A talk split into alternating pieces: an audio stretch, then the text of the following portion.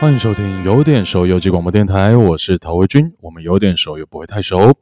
今天的节目是我在花莲从吉安开车到寿丰的丰田途中，我在路上看到一个阿伯，然后就是穿的一副很像要骑脚踏车那种排汗衣啊，然后满头白发，但是白发是剪得很利落那种，不是就是乱七八糟的，但胡子就是一看就好几十天。或十几天没有刮了，就是大胡子，也是白胡子，然后身材是很体脂率很低的那种，很像很像那种呃打个嗝啊，很像那种正问漫画会出现的筋肉老人啊。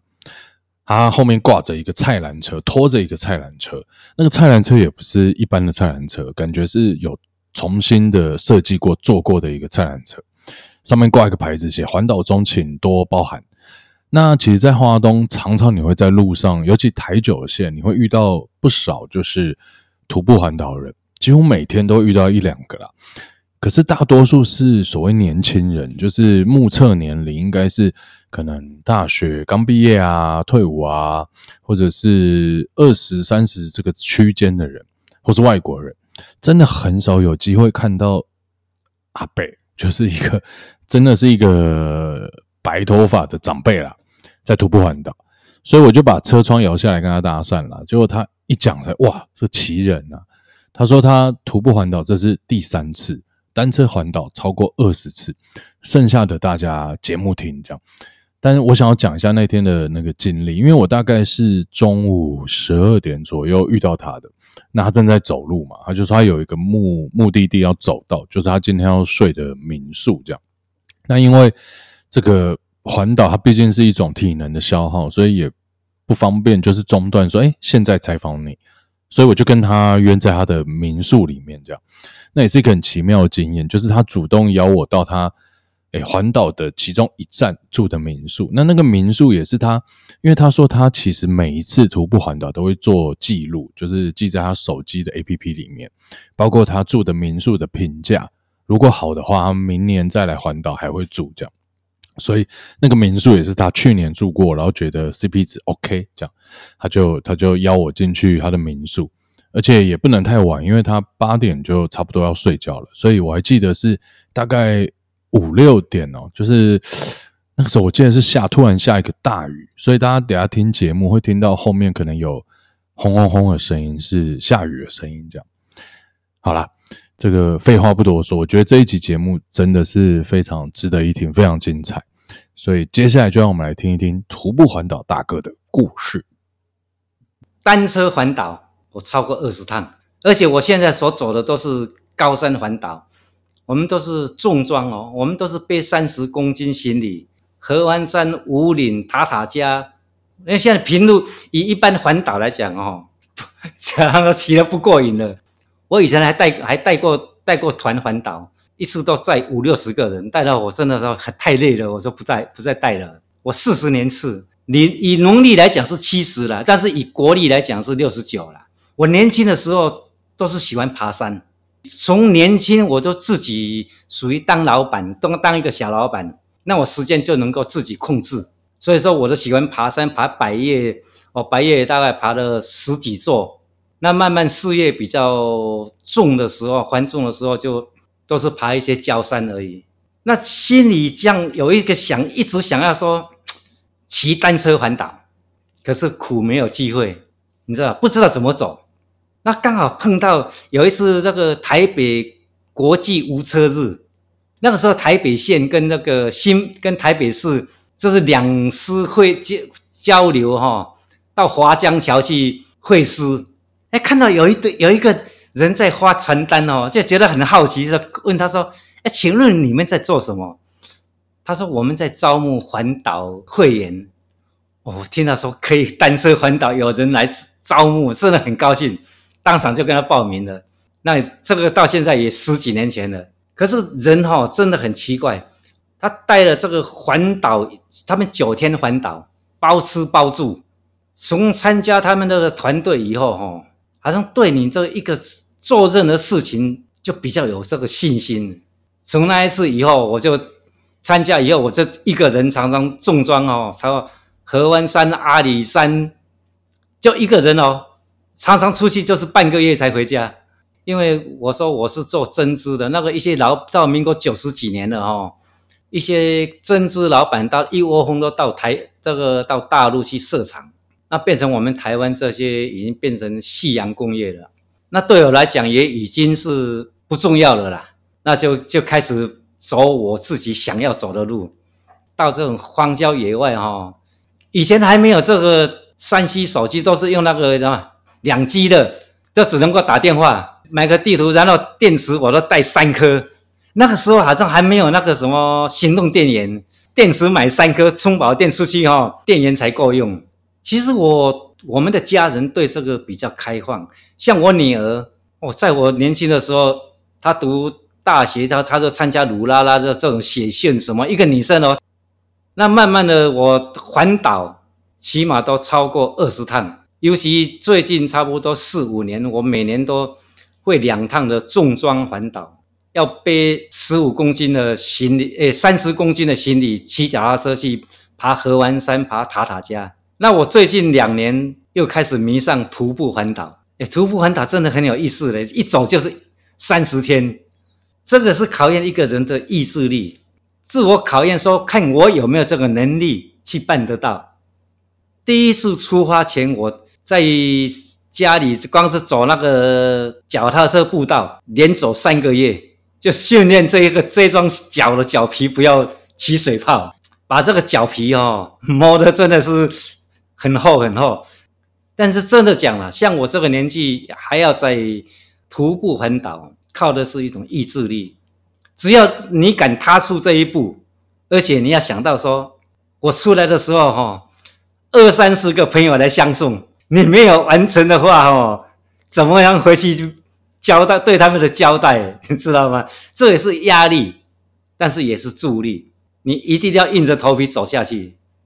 一个人如果说你的双脚不能走动，你的身体大概就快完了。所以说，我的以我个人的感觉，你一个人一定要走动。当你两只脚还能够走，这个各种毛病会不会上升的？我从年轻就开始在捐血，捐到六十五岁，从来都没有红字。我到现在从来不做健检。有的人每天在量血压，我什么我都不量，不需要。这就是对自己要每天运动有那个自信。上了年纪了，大概六十岁以上的人哈，你要计较的应该是运动而已，把你的身体顾好。至于你说钱财啦，或是吃喝啦，这个都不重要。在工作的时候，我每天早上都四点去爬山，回到家七点，然后再开始工作。但是我最坚持的就是，我从二十几岁开始，我就饮食控制，我不会暴饮暴食。我的体重维持都是在六十公斤左右，不是我不想吃，我现在也很想吃了。看到人家大鱼大肉哦，真的会流口水。但是为了身体哈，我宁愿选择健康。今天晚餐我也没有吃饭，今天晚餐我就隔壁有一家这个陈妈妈点了一份这个地瓜叶，还有一个猪头皮。然后晚上因为我出来的时候。朋友送了我一瓶这个虎头红酒，那我就晚上就喝一杯虎头红酒，配了地瓜叶，还有猪头皮，这样就一餐了。我这一次是第三次徒步环岛，我会一直走下去，走到说除非我走不动。但是我现在设给设定自己目目标，起码要走十趟，其实不难，一年走两趟。在徒步环岛，如果说以十月份，农国历十月份，还有国历的三月份这种气候，是最适合徒步环岛。但是徒步环岛在金钱方面，真的讲，它负担会比较重。像我这样子出来一趟，三十天你要住二十九个晚上的民宿，甚至有要住这个商务旅馆，费用大概要花差不多五万块。但是到现在来讲，你说一年花个十几万出来旅游的话，而且是对身体有益的，还是值得。那像我现在因为年纪大了，来背一个八公斤、十公斤来讲，哦，是一个负担。所以我自己设计一部车子，那我设计这一部车子哈，在走路的时候爬坡你会有点负担啦，可是当在平路的时候，你几乎没有感觉到说你身上有背东西，有带一部车子，他就跟着你走，手都不用抓，扣在腰上的话，你你转弯他跟着转弯，你你往前走就跟着往前走。我没有什么药品要带了，但是我还是会带一些保养品的，就是说像我们使用的鱼油啦、叶黄素，哦，这是一种保健的啦。那剩下的你就是你的换洗的衣物啊，还有你的盥洗用具。住虽然说住这个旅馆，它有提供这些盥洗用具。但是我都还是用比较环保观念，就是尽量用自己带来的。对台湾或是对我们这个地球来讲，不要说什么贡献了，最起码我们做得到回馈，说不要再污染这个地球了。你要像我出来喝水，我一个宝特瓶，我说用三十几天。像我的上衣就是穿一件带三件，雨衣是必备啦。那我是建议说穿两两件式的雨衣了。那吃的话就尽量简单的，真的讲简单，但是。卫生很重要。你在外面要是发生这个拉肚子的话，哦，你的体力就没有，你的腿就软了。尤其冰水，哦，最好是能要喝的话，最好是到便利商店去买那个罐装的饮料来喝是比较安全的。像其实出来徒步环岛，因为我们速度很慢，尤其像今天也有卡车司机特别停下来送我一瓶矿泉水。虽然一瓶矿泉水不是很值钱的，可是他那种心意，哦。你会觉得很高兴，看到小小孩子跟你喊加油，那种感觉真的很棒。觉得说哈，社会啊还是很温暖。出来环岛的时候，你慢慢走，慢慢看，对这个人生的人生观哈，会看得很开。像我要出来徒步环岛，我女儿也帮我收集到很多这种以前这种前辈他们环岛的这个经验。我看过一部一个徒步环岛一百天。他出门都去找朋友住宿，然后是怎么样？我觉得 这个欠出来的话，将来欠人家的人情哦，很麻烦。所以说，以我来讲，我宁愿花钱去住旅馆，我都尽量不去找朋友家住一个晚上，不见得是对啦。可是我还是宁愿不欠人这一种人情。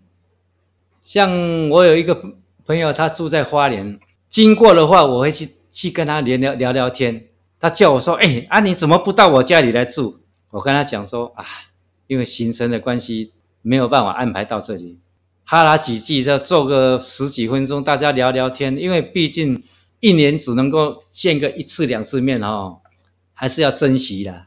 但是你说叫我到他家去那边去住，他哦非常的尽了地主之谊，对我们很好，我们反而觉得不习惯。其实我出来徒步环岛。”我的目标很简单，就是锻炼身体，练练脚力，并没有其他的什么要求。我曾经碰过一个和尚，在那个和平，有碰到一个和尚，他问我说：“啊，你出来环岛，你在路上都想什么？”我说：“我什么都不想，我都放空，就是看一看风景。啊，我的目标就是把这一次的环岛的。”这个行程平安走完，这个就是我的目标。而且我每天走到几点到哪里，我都会有记录，当成一个回忆。几点走到哪里，再然后到哪一个地方有休息一个半个钟头或一个钟头，然后在路上所有的见闻啊，不要说啊，你走完以后啊，什么都没有了。其实挑战是应该是走苏花了，苏花是危险性比较高了。它苏花是危险性比较高，但是其实你说要讲挑战的话，只要没走过的话，天天都是挑战。但是走到高雄市，真的不要进高雄市，人行道哈、哦，都给那个黑板树那个树根啊破坏的很严重，你连走都没办法走，都高高低低的。那你要是再走到那个机慢车道，又很危险。所以说我。建议从那个小港机场开始走台十七线，可以走到冈山这一段是比较安全。你东部一定要走台九线，是因为它的补给像便利店也多，而且住宿民宿也多。东部这边你不能去走台十一线，除非说你你有自信。那至于西部的话，环岛大部分都要走台一线。你南部在高屏东，从枫港屏东到高雄这一段，你可以走台一线接台十七线，然后到了冈山以后就要接台一线了，因为你台一线才有住宿点。你要是去走那个西滨，像那个台台十五线、六十一线，那个找不到住宿点。平这个一天大概都要三十三到三十六。最少都要三十，要三十公里以上。那有一两段住宿比较麻烦，就是要走到四十几公里。那其他的都在三十到三十六公里这一段时间。其实这个你如果是常常在走的人来讲，三十几公里并不难，因为你平均一天走十个小时，里面还包含你休息、你吃午餐。那要是真正在走的话，我们都可以一个一小时都可以走到四点五公里。有时候这个下雨天在走，那种心心情并不输那个大太阳，没有差了。除非你是碰到台风，如果单纯只是下大雨无所谓。不管有没有下雨，你都要有有心里有准备。最怕就是怕碰到台风。像我有一趟是走到台南，台风到了，我后来就。从台南坐高铁回台北，休息了十天以后，再高铁回台南，再继续走下去。因为那个台风来的时候，淹水，那整个马路就算水退了，那个烂泥巴你也没办法走。我每天早上都骑脚踏车上爬山啊，或是怎么样，全年无休。我一年光是我的单车里程数超过一万公里，每年呢不是只有一年哦。不过我是这样子，我三个女儿都嫁出去，我没有儿子，但他们也现在学业忙，也很少回来。有时候我不喜欢他回来，哎，他回来他跟我约时间，我都我的时间都被限制到了。以我这个年纪哈，我现在大部分时间都会留在国内，这个做徒步啦，或者是骑单车。过去我到北海道骑单车重装旅游，一趟都是四十五天。我最远骑单车骑到拉萨圣母峰的基地营五千三百公尺，我二零一四年去的，骑了七八百公里，西藏拉萨骑到尼泊尔，过那个樟木口岸，然后再从尼泊尔那边坐飞机回来。一般人能够爬到五五千三百公尺还在骑脚踏车，哈，这种经历真的很少。那这个也是很值得一辈子的回忆。那已到我现在这个年纪，出国反而不想了，就留在国内，把台湾的各个这个道路到处走一走，看一看了。